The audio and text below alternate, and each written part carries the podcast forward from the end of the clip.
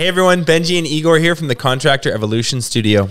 So, you, my friends, all have a silent business partner in the room, one that extracts their share of profits every single year. And that is, of course, in Canada, the CRA, and in America, the IRS. Now, as a successful business owner, I'm sure that you've realized by now that you definitely add your fair share to the societal pot every year. And yes, it takes a lot to run the country. And of course, we all do need to contribute. But what most entrepreneurs don't really realize is that tax law is not at all black and white. There is a ton of strategy and a ton of planning that can and should go into your uh, annual accounting cycle. Right. Now, all too often, what we see are entrepreneurs following overly simplistic rules of thumb. Uh, maybe they've picked up some advice from from family and friends, but it's totally outdated, or way worse, just being totally uninformed about how the whole system works. This can, and more often than not, does lead to some serious oh shit moments. Right, um, an unexpectedly high amount owing, or the dreaded visit from an auditor. Now, there's a huge difference between what I'd call like your typical accountant and a true proper tax advisor and tax strategist. And as your business grows and the complexity of your life expands, it becomes crucial to have the right level of expertise by your side. Uh, this is going to help you both stay out of trouble, which is very easy to, to get into trouble the bigger your business is. And it also minimizes your long term tax outlay, which compounds your investable assets over the long haul. Now, our guest on Contractor Evolution today, Ben Dixon, is a partner at Renaissance Group, a CPA firm here in Vancouver, BC. And Ben has been in the business for almost 20 years, and he's directly consulted hundreds of companies and has made a niche for himself working with large contractors. So, with Ben, today we talk about three common areas of accounting and tax strategy that business owners they don't often understand very well and don't discuss nearly enough with their accountant. So, things like corporate structures, holding companies, and how to set yourself up for long-term tax efficiency. Uh, we talk about how to figure out every year how much to pay yourself strategically and also how to decide the best approach for acquiring new vehicles, new equipment, that whole age old question of whether to lease or to buy. Before we get going, though, a couple important notes. So, first, Ben Dixon is a Canadian as we're filming here in Vancouver, BC. The specifics of what we talk about are geared towards Canadian business owners uh, and Canadian tax strategy. So, if you're American, like a lot of our listeners are, these concepts are still really valuable, uh, obviously, for the principles that we open up, but you should definitely talk to your accountant about how they apply to you within the context of US tax law. Second, remember that this is a podcast. If you're going to go base your whole accounting decision making solely on this show, you probably deserve to lose some money. Take your biggest takeaways from the episode, call your accountant, go for a beer, and discuss how these principles apply to your business and your future plans. So let's chat tax strategy with Ben Dixon. You're listening to Contractor Evolution, where we unpack the systems, tactics, and skills you need to take your fast growing contracting business to the next level. If you're here to learn what it takes to scale up, work less, and increase profitability, you've come to the right place. Stay tuned to learn what separates the new breed of contractor from the old school, and welcome to your ultimate guide on the business of contracting. Ben, thanks for coming on the show, man. Right Excited to see you. Thanks for having me. Cool. Okay, I'm going to dive right into a question. This comes up um, not all the time, but but enough that I thought it would be worth running by you.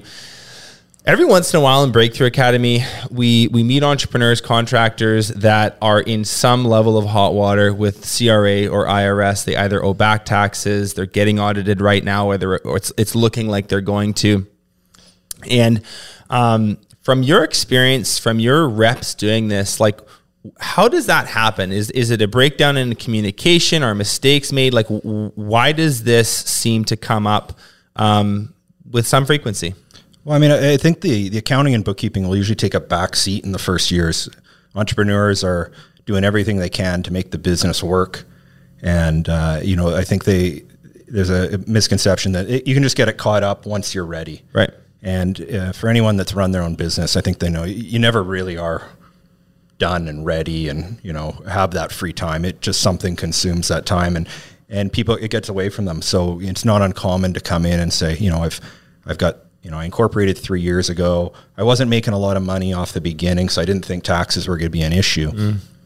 And you know, a lot of um, reporting deadlines and uh, compliance penalties are are time based. So even though you might not have owed the taxes because your profits were, you know, you're in the early days, you're still going to get penalties um, or audits triggered. And these audits, they just come over and they consume your time, and they take up so much more time than it would have if you were kind of you know on the game um, from the beginning. So I think that's that's one of the main reasons. And, and the second is you know uh, that complexity to engage with you know uh, maybe your uh, friend who's a bookkeeper, Right.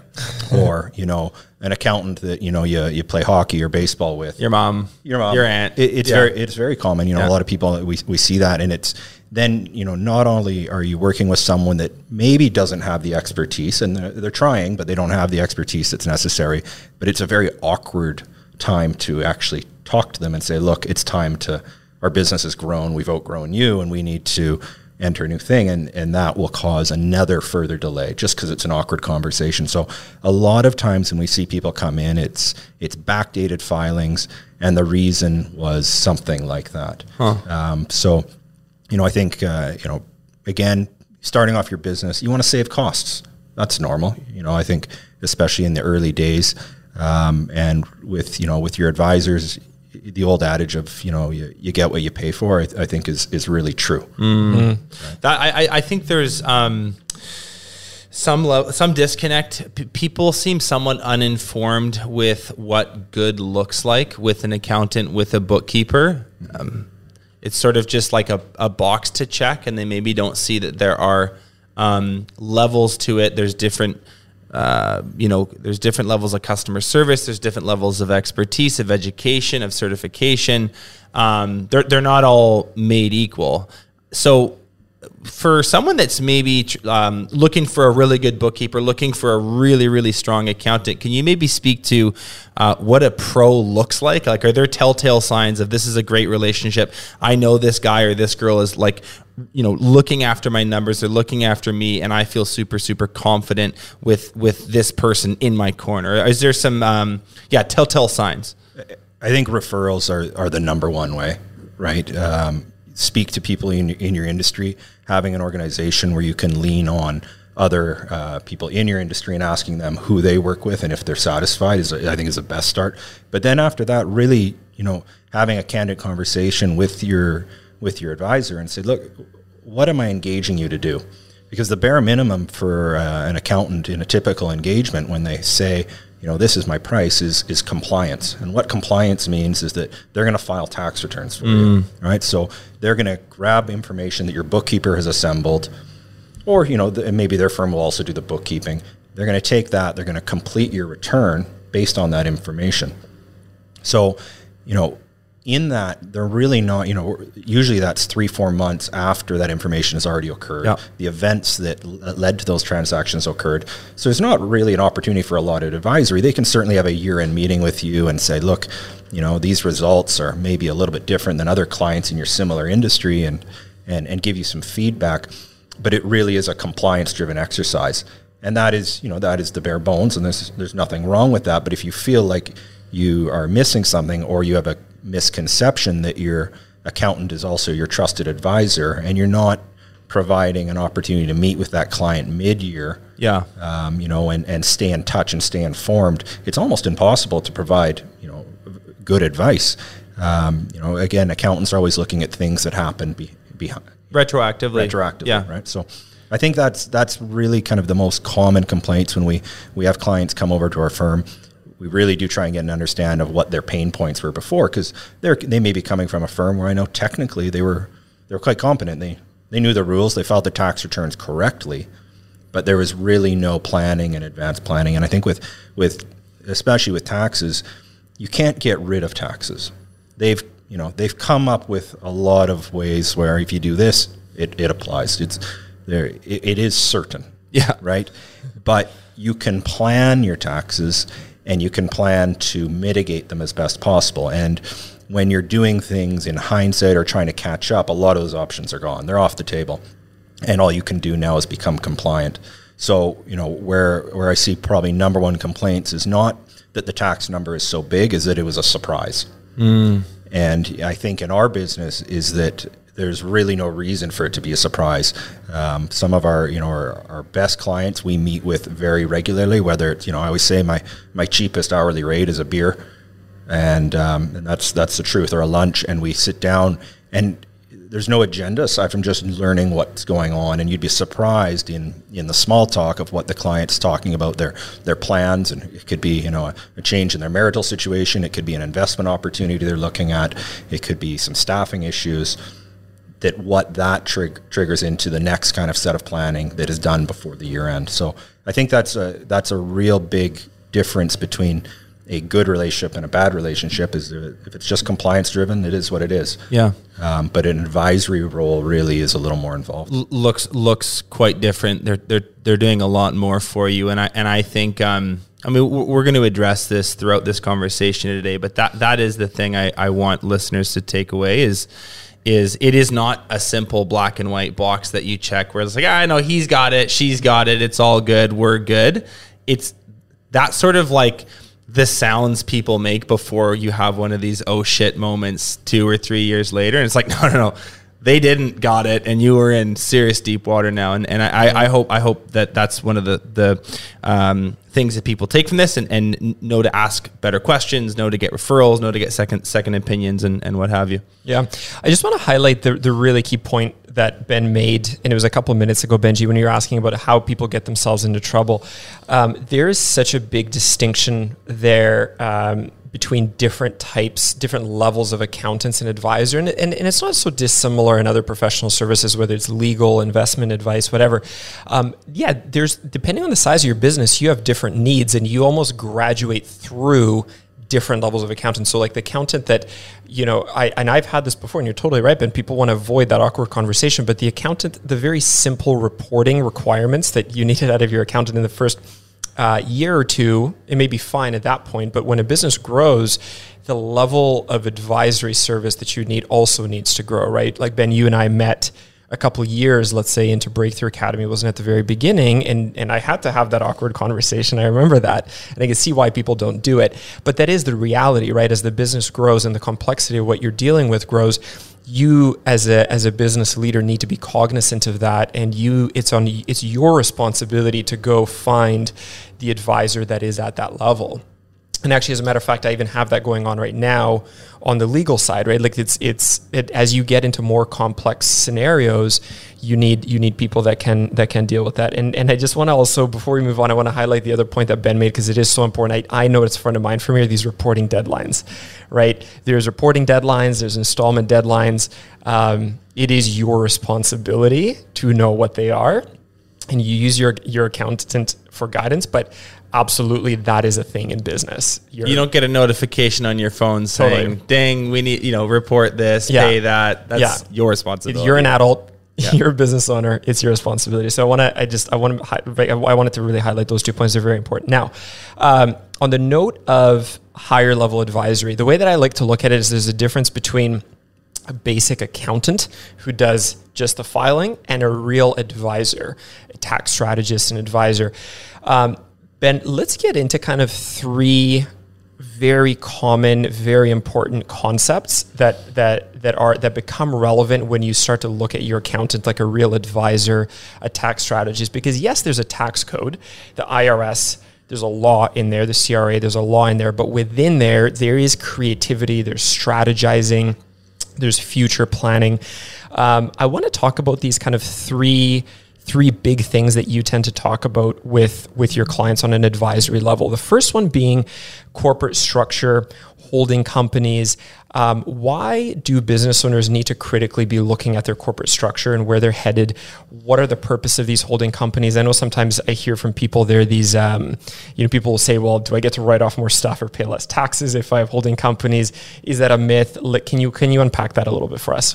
Yeah, the, the the myth if I get incorporated because I can write off more is a, is a common one, and it's it's absolutely not true. the the The Tax Act allows for deductions against income, and whether you're a sole proprietor, mm-hmm. which is an un, unincorporated you know business owner, or a corporation, a deduction is a deduction. Mm. Yeah, right, and that's, that's certainly not true. Um, the other you know kind of myth is that taxes are lower for corporations, and that is partially true right? Um, and and to to talk about that further, you need to understand the the deferral advantage. And this, I'm leaning in towards the Canadian tax mm-hmm. side of things because I know with the U.S. Um, uh, corporate corporate structures, there's there's various different types: C corps, mm-hmm. S corps, LLCs, and I'm I'm not the guy to speak to that. But in in Canada, you know, being able to understand that there's really two worlds um, of tax. There's the corporate world mm-hmm. and the personal world. And the corporate world, you know, its tax rates in Canada right now range anywhere from 10% to 30, 30%. That first 10% is on your first half million of, of, of uh, profit. So if you can pay 10% or 30%, you're in corporate tax and you're able to retain the balance in your company. That means you're hanging on from anywhere from 90 cents to 70 cents on the dollar in your company after that corporate tax. After that corporate tax. Yeah. And you know, that can be a very powerful thing if your your goal and your objective is to retain cash, maybe build up retained earnings, maybe it is to hire more people, buy that piece of equipment, you know, that you've been looking at. Maybe service some debt that you have in your company from startup costs. Maybe you're mm-hmm. carrying a line of credit with the bank. And when you're able to extinguish that or invest at 90 cents on the dollar, that's a very, very powerful uh, tool as opposed to a sole proprietor who only has the personal world mm. and they're hitting 50% quite quickly. As soon as they're making a couple hundred thousand dollars of profit, they're at 50, 53.5% in, in Vancouver. Yeah, because as a sole proprietor, that money flows down right to you That's at right. your personal level. And the personal taxes are the ones that are significantly higher. That's right. There's right. no there's no ability to delay. So if you can keep as much money in that corporate world, you're winning the corporate game. So a lot of people say, mm-hmm. why do I incorporate? And and you know, there's certainly you know some some very good reasons of why you would want to incorporate. One being your lawyer says you should for some legal liability reasons. That's that's certainly you know fair enough. The the other being uh, this you know potential deferral, and I, I, call it the deferral advantage. Um, now that really only works, you know. And the next question is okay, why? But when? Mm-hmm. When do I incorporate? And we get this question a lot. And a lot of people, and this kind of the, the third myth is that I should incorporate once I make $250,000, right? Or I should incorporate it 150. And that's not true. The answer is when you are saving that much money. Totally. Not making it, right? So, yeah. you know, we, we way too often will have, you know, a young business owner come in. He's had an amazing three, four years. He's hitting it out of the park and he wants to incorporate now to take advantage of some opportunities. But he's developed this high cost lifestyle that he's loving because he's right. You know, he's he's he's kicking it right. So he's re- doing really well, and he wants to he wants to buy the boats, buy the condo, take the trips, and live hard. And he's mm-hmm. really not putting much away. So by him incorporating, unless he had a, a legal reason to do it, a liability reason, there's no benefit.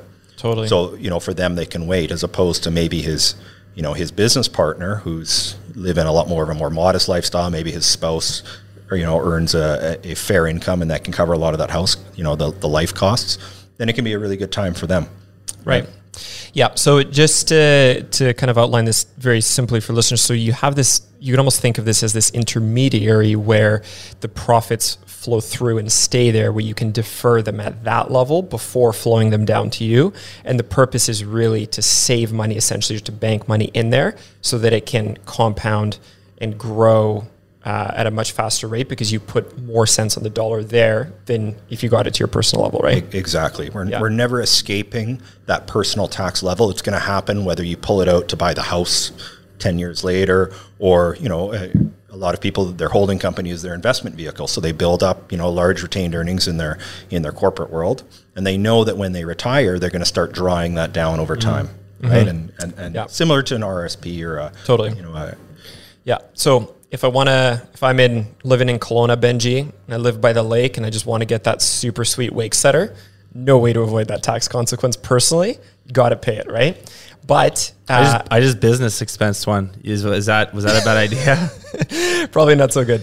Um, but uh, but if I do want to save money, this is where that powerful investment tool comes into place, right? Because if I'm invested intelligently and I'm making averaging 12, 13% a year, if I do that inside of a corporation like a holding company, where I have way more cents on the dollar, so I can maybe do it at 88 cents on the dollar instead of 55 because I'm not getting it to my personal level. It's sitting at the at the at the holding company level or at the corporate level.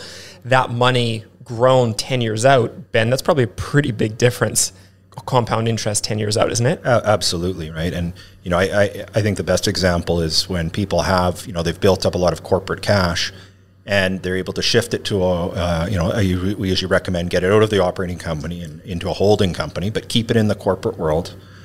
Um, and if you were to then buy a rental property with a mortgage, mm-hmm. you're able to service that rental mortgage with those corporate dollars. Totally. Right. We're keeping it in the corporate world and we're servicing that down and, and you're able to knock that mortgage down that much faster. So it's, it's an incredibly powerful tool. I think it's in my world, that's the number one reason a lot of professionals and, and business owners um, and contractors become incorporated aside from the liability aspect. Right. I want to highlight you, you mentioned a really important point there. So if I have, so I have an operating company, I run a construction company, which is incorporated. I can move, I can retain profit there after corporate income tax before getting that personal income tax hit, so I can leave it there. But I want to buy, I'm buying a fourplex, I'm buying a bunch of Amazon and Intel stock and whatever it might be. Uh, why is it not smart to, to, to buy that real estate and those securities in that operating company? Right. So yeah, that's a great question. There's a couple really big reasons. One being that your operating business is in business. It, it's exposed to a lot of risks in its day to day operations. These can be contract risks, employee risks are, are, are, are everywhere. Um, and if somebody was to come and take a run at you and you know launch a lawsuit against your company, what you don't want sitting on your company's balance sheet is you know these your investment in Bitcoin or your, whatever. Yeah. You know, you, you're these things that they're going to want to go after. If they look at it and say, oh, "Do you know what? This is just a lean, mean business." We hope, and and pushing those funds up to a holding company, and if structured properly, that can go tax free from operating company to mm-hmm. holding company. Mm-hmm. It's staying in the corporate world.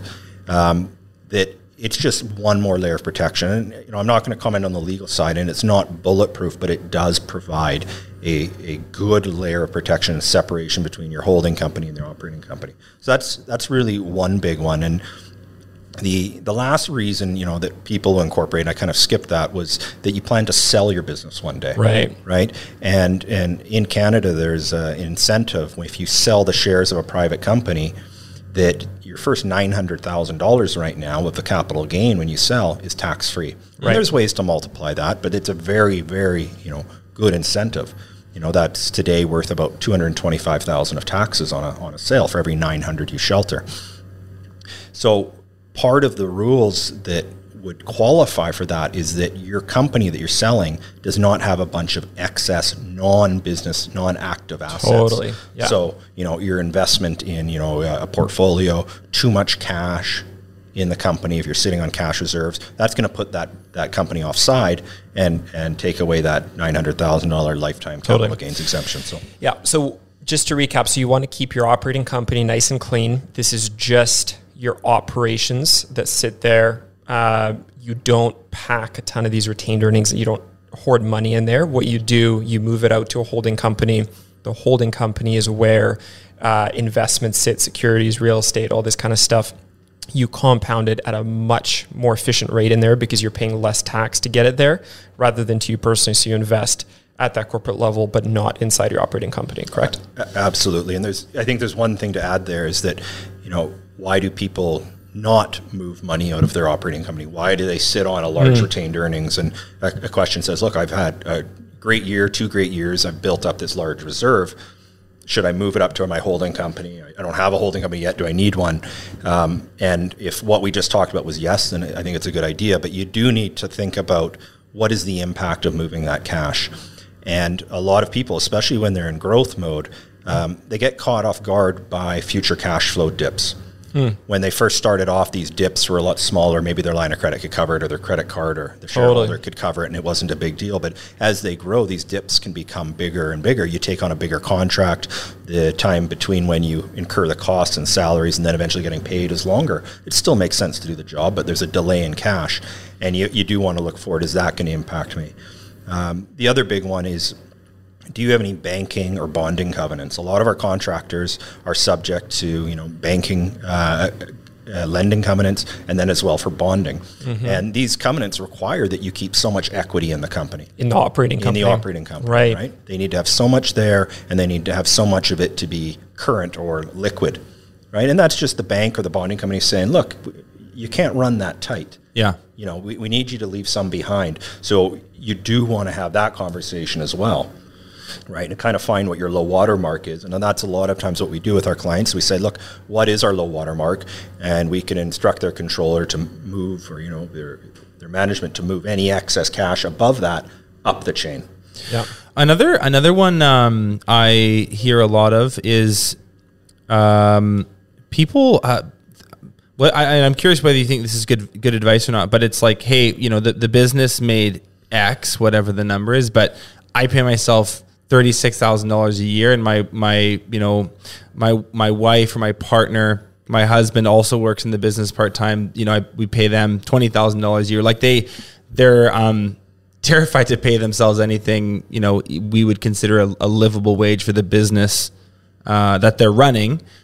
Is that is that smart? And most like because most people sort of say that like it's a very very strategic move. I'm doing it on purpose. I'm wondering if there's if there's more to it than just like pay yourself as little as possible for as long as possible. I mean, yes, yes, and no, right? So we, we talked about the the real deferral advantage, where you leave as much income and retained earnings in your corporate world, and then anything you take out to the personal world is really try and just only take what you need. Now, the the way the tax rate system works for personal is it's gradual. So it's just a you know an arc where mm-hmm. you know your first twenty thousand dollars or so of personal income is taxed at a very low rate. Your next twenty thousand at a little bit higher, and once you get up to about two hundred thousand dollars, now you're paying that highest rate. So you know, would it make sense to pay yourself forty thousand a year for the first four years, and then all of a sudden pay yourself two hundred thousand dollars? No, not. absolutely not. You, you, you're going to be way farther ahead if you were to smooth that mm-hmm. personal income reporting over, right? Um, and it, you know, it, it kind of gives me a, you know, it takes me to a lot of times what we have is we have a very successful contracting business and we have two shareholders, 50-50 business owners. Um, one of them has, you know, the, the four daughters, takes big vacations. His, his wife's a homemaker. Um, he's got a 30,000 a month burn. All right. So that means he needs to pay himself about 50. So after tax, he's got 30 left over, which is, you know, 600,000 a year Right. type of income. His business partner, on the other hand, no kids, modest lifestyle. Um, he only needs about 10. And so, you know, the guy that's taken 10, he's winning the tax game. He's going to continue to build his holding company retained earnings. And then when he retires, he's going to bleed that out over time Right. right? And again, a nice smoothing of income. That all sounds really good until the guy that's taking 10 goes to apply for a mortgage, right? And, you know, I think we've seen this time and time again where you go to the bank and you say, look, my, my operating company's killing it. My holding company's flush with cash. I want a $2 million mortgage, or in Vancouver, I need a $4 million mortgage. Um, and the bank kind of says, yeah, well, you've paid yourself $100,000 a year, 36000 a year. Like, uh, sorry. Doesn't work like that. Doesn't work. Yeah. And you say, what do I do? And you say, well, we're judging off your last two years of average income.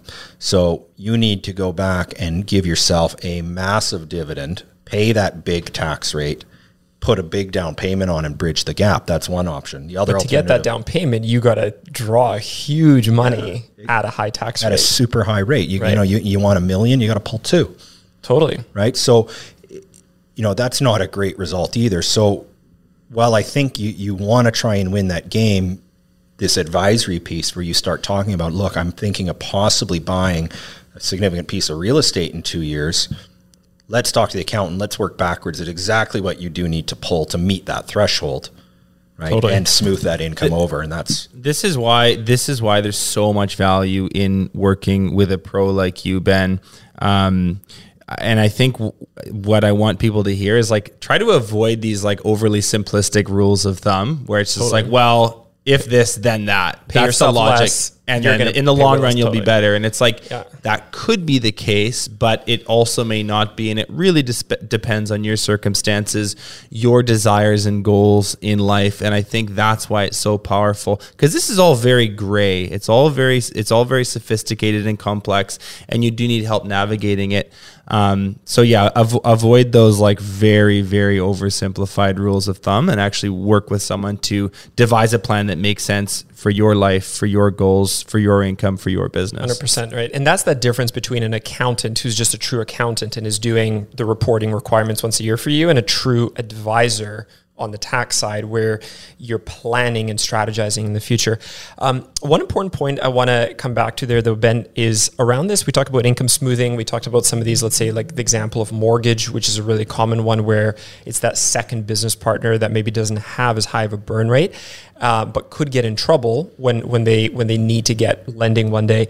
Um, now, income, like reporting income doesn't have to equal cash moves though, right? If you can take advantage of, let's say, $120,000 relatively good income, personal income tax rate as compared to having to go to 200s year after year later, um, you can declare it but not move the money right away, right? No, absolutely, and that's a it's very commonplace, especially in growth times where cash flow is so key. You know, if we're looking and we have a, a shareholder, an owner that says, "Look, I need to report a couple hundred thousand dollars. I really only need you know half of that." Well, just take the half. You build up a shareholder loan. The bank looks at that as equity on your on your balance sheet, um, and just leave the money in the company, and then you can Totally. pull it once the cash flow is available, and you've already paid tax on it. So you build this kind of tax-free shareholder credit that you're able to draw on then.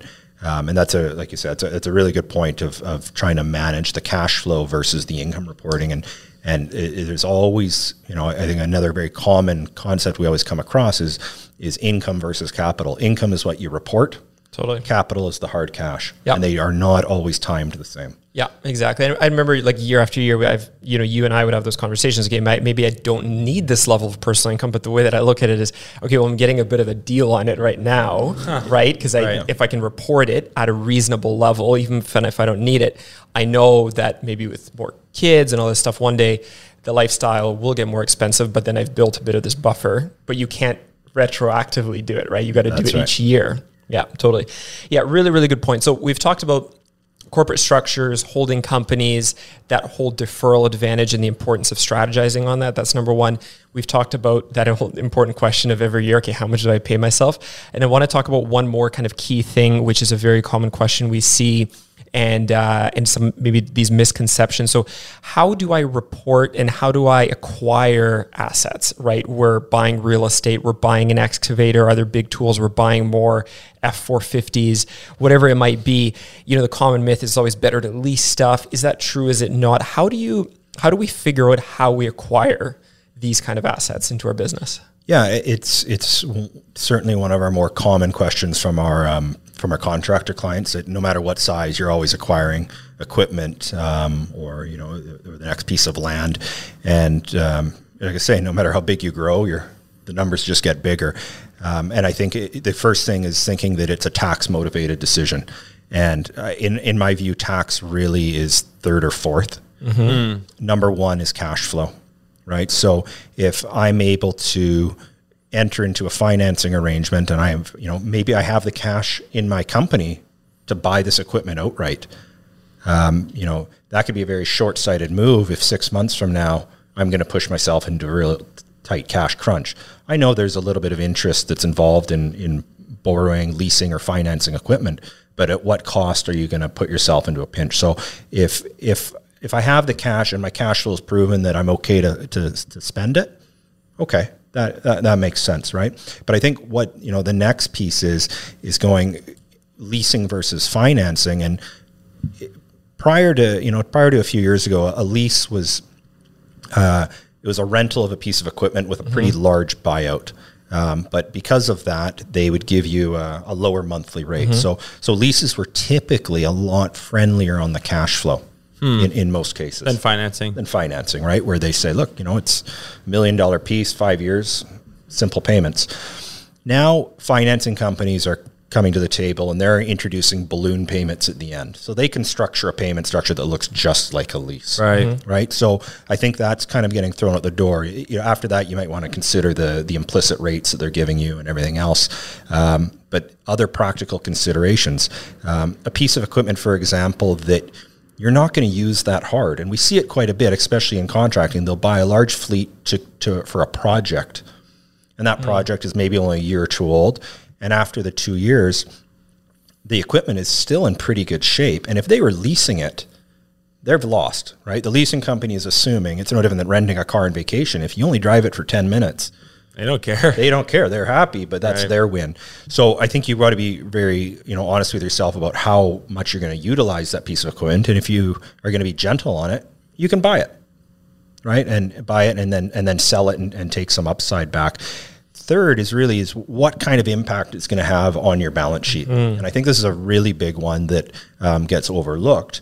Um, is that if you buy a piece of equipment, whether you buy it for cash or you take a loan, the impact on your balance sheet for a million dollars, you got a million dollars of property and equipment, and then you either have a million dollars of cash out the door or a million dollar bank loan of debt, right? And if you've got a reporting covenant to your bonding or banking on debt to equity, the equipment and the debt don't offset each other. Totally. We've, we've put ourselves in a in a in potentially a tight spot versus a, a lease that's structured as an operating lease, and it's a bit of an accounting assumption, but the fine, the lease dealers are getting very good at setting these up in this manner.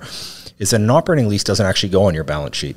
There's common that you may have a little note disclosure that refers to page 46, uh, where they highlight that the company is has the following leases, but it in most cases is not going to throw your existing debt structures out of the window, Right. Or, mm. or, or throw your covenants Yeah. offside. So I've got a million dollars of machinery, but all that's coming up is just the, the regular expense Absolutely. that I'm paying on the lease. I'm not actually housing it on my balance sheet. That's right. So you have a Right. you have a commitment, but you don't have it. It's not your asset, Right. right? Yeah. And that that can be a very very big one for a lot of people, and they they think of that kind of last, where I think it should be close to f- first or second. The the fourth one being the taxes, and to be honest, the tax treatment on a purchase versus a lease is is going to be the same in the end in a lot of cases. It's just that a lease gives you a nice smoothing effect of, of deductions and write off. The lease payments are deductible, whereas a purchase you're going to get a higher write off in the earlier years, and then it's going to decline over time. Totally. That's that's really interesting because I, I think one thing that I've seen uh, is actually some fairly frivolous, I'll even say harebrained like purchases of big fancy tractors, you know, cool new trucks, new new stuff for the business, and and um, people have convinced themselves that it's some sort of tax strategy when it's really just like you want a new truck, man. Like let- let's be real. Yeah. You're saying that's like that, you know, that's actually like the fourth or fifth thing on the list that you would maybe consider. And even then it's not it's not a major piece. There's way more important things to look at than, oh, you know, I, I we had a good year this year. We, had, we posted a big net profit. I better go spend it on some on some stuff. Yeah, because I mean, like we said, the tax corporate tax rate's anywhere from ten to thirty percent in, in Canada. So what that means is, if I'm a small business, I just started out and I went and bought the the hundred thousand dollar pickup. It's a ten percent write off. I'm still paying ninety grand hard cash after tax write offs. Write offs does not mean free. right right so it you know i'm, I'm still out of pocket so you know i, I think you, there's certainly um, incentives out there right now. There's you know the a lot of especially with infrastructure and some of these covid reliefs and they're trying to s- stimulate things they are putting incentives for people to buy a piece of you know big yellow equipment or or certain um, you know electric cars for for business. And that that might make sense right? But you got to look at that on a state by state or province by province basis. Yeah. Totally. So that so that kind of classic question. Hey Ben, quick two minutes. What should I do? Uh, lease lease or buy? Um, it, it sounds like there are. It really does depend on your specific situations. There's a number of considerations here: the balance sheet considerations, the cash flow considerations, taxes are on there, but they're they're further down the list. So it, every situation is specific um, to your business and, and where you're currently at and where you're headed, all the more importance for having a smart tax advisor. So it's good. Yeah. So this is great. So we've talked about about corporate structures and and and why they're important and why this whole deferral mechanism is important. We talked about considerations of, of how much you, you might pay yourself and how and and how to acquire acquire equipment all the way through. Um, this is why it's important to have a regular kind of oh, very open conversation. Like I know with you and I, like I can literally call you anytime, which is which which is awesome. Um, I want to close off on this one point. Here's another very common misconception, Benji. I think you hear this all the Yeah. time too, which is, um, hey, I've I've gotten this awesome, like really great piece of advice from my accountant. They think we're in really good shape, or here's what they think we should do. Um, what's your take on that, Ben? Like, are, are you really like, are you properly looking at where a business is at operationally, their strategy, where they should be headed? Um, what, what's what's your guys' take on that whole approach? It's not. It's certainly not part of the typical service offering by an accountant, right? I think. I think there are some great advisors out there, and they will, you know, dive deep on these certain questions and, and provide some, you know, some good guidance and and kind of, I say, you know, external CFO type services. But that is not your typical scenario, right? Um, realizing that the accountant is, you know, you got to think of how much time they're actually being involved in your business, and you know, it's not a lot in a given year. So how, how you know how well can they know, and how, what are your expectations being met on, on that? And I think that's where it is that discussion of understanding what am I engaging you to do every year, right? A lot a lot of accountant firms are starting to offer these additional advisory services, but they are additional, right? Um, and thinking that it's just kind of wrapped in or it's going to happen is it, it's just not realistic. So I think a lot of accountants want to do that type of work um, but unless they're engaged to or uh, the client takes kind of the driver's seat on on helping that, it, it's gonna it's gonna be hard. So um, you know certainly uh, the business owner is going to know the business better than the accountant, hands down. Totally. So they, they they do need to drive their own bus, but know know when to ask for help. Yeah, hundred percent. So it's um, yeah, I think it's important to realize that an accountant is looking retroactively as to like what has happened in the past, right? And they're able to analyze and give you some thoughts based on that. But it's really your responsibility to be thinking through strategy, operational plans moving forward, um, and and explaining that to your accountant so that you can together devise the right strategic moves moving forward. Yeah, awesome. I, I, I, I- you know, to to finish on that, I think a, a very useful, you know, u- use of an accountant would be a somewhat regular meeting where they show you how to read your own internal financials that you're getting from the bookkeeper. Meet with the bookkeeper as well. Play devil's advocate. Ask some questions um, rather than just once a year. See if, what you can do about getting those dialed up, but then also challenge them to prepare a forward-looking cash flow totally. right? Because like we said, cash and expense are two different things. I can land a, you know, a really big contract, have to outlay for my salaries and my expenses up front and not get paid for four months later. Mm-hmm. Happens all the time. An income statement's going to show a great story. A cash mm-hmm. flow statement's going to show the gap. Totally. Right? And that's and that's I think a, a really big piece. Yeah, we talk a lot about this in, in the Breakthrough Academy program. Like literally within the BTA management system, we've got sections on proper budgeting, financial management, and there's totally separate than set than very specific focus sessions on cash flow management, two totally different things. As a business owner, you got to understand both. But I love it, Ben. I love what you're saying around um, meet with your accountant often, have these kind of conversations, and with your bookkeeper too. The importance, uh, we've talked about this in other episodes, the importance of regular monthly financial reviews with your bookkeeper and this kind of close relationship with, with your accountant. So I think for all listeners, if you're kind of, if you're listening to this or watching this and saying, wow, I kind of talk to my accountant once a year for 45 minutes, I hope this is a cue for you to kind of reevaluate that and say long term like is this is this really like the right thing? Or, and do i need a higher level of, of, of strategic guidance? Are you serious about your business or not? So that's awesome. Ben it's been a great conversation man. Thank you so much for thanks thanks so much for coming on uh, talking about a couple of these these all important points uh, with us. If people want to uh, chat with you get some thoughts tax strategy uh, corporate structure strategy where can they find you Uh, r, rgroup.ca. So it's Renaissance Group, but rgroup.ca is best way to find my email, contact information's all on there. Awesome. And on LinkedIn, Ben LinkedIn, Dixon. I'm on there. Ben Dixon, Awesome. D I X. D I X O N. That's right. Awesome. Cool. Thanks, Ben. Thanks, Awesome. Ben. Thanks, guys. Thanks for having me. Hey, if you enjoyed this show, hit that subscribe button. It's what allows us to produce more awesome content for you totally for free.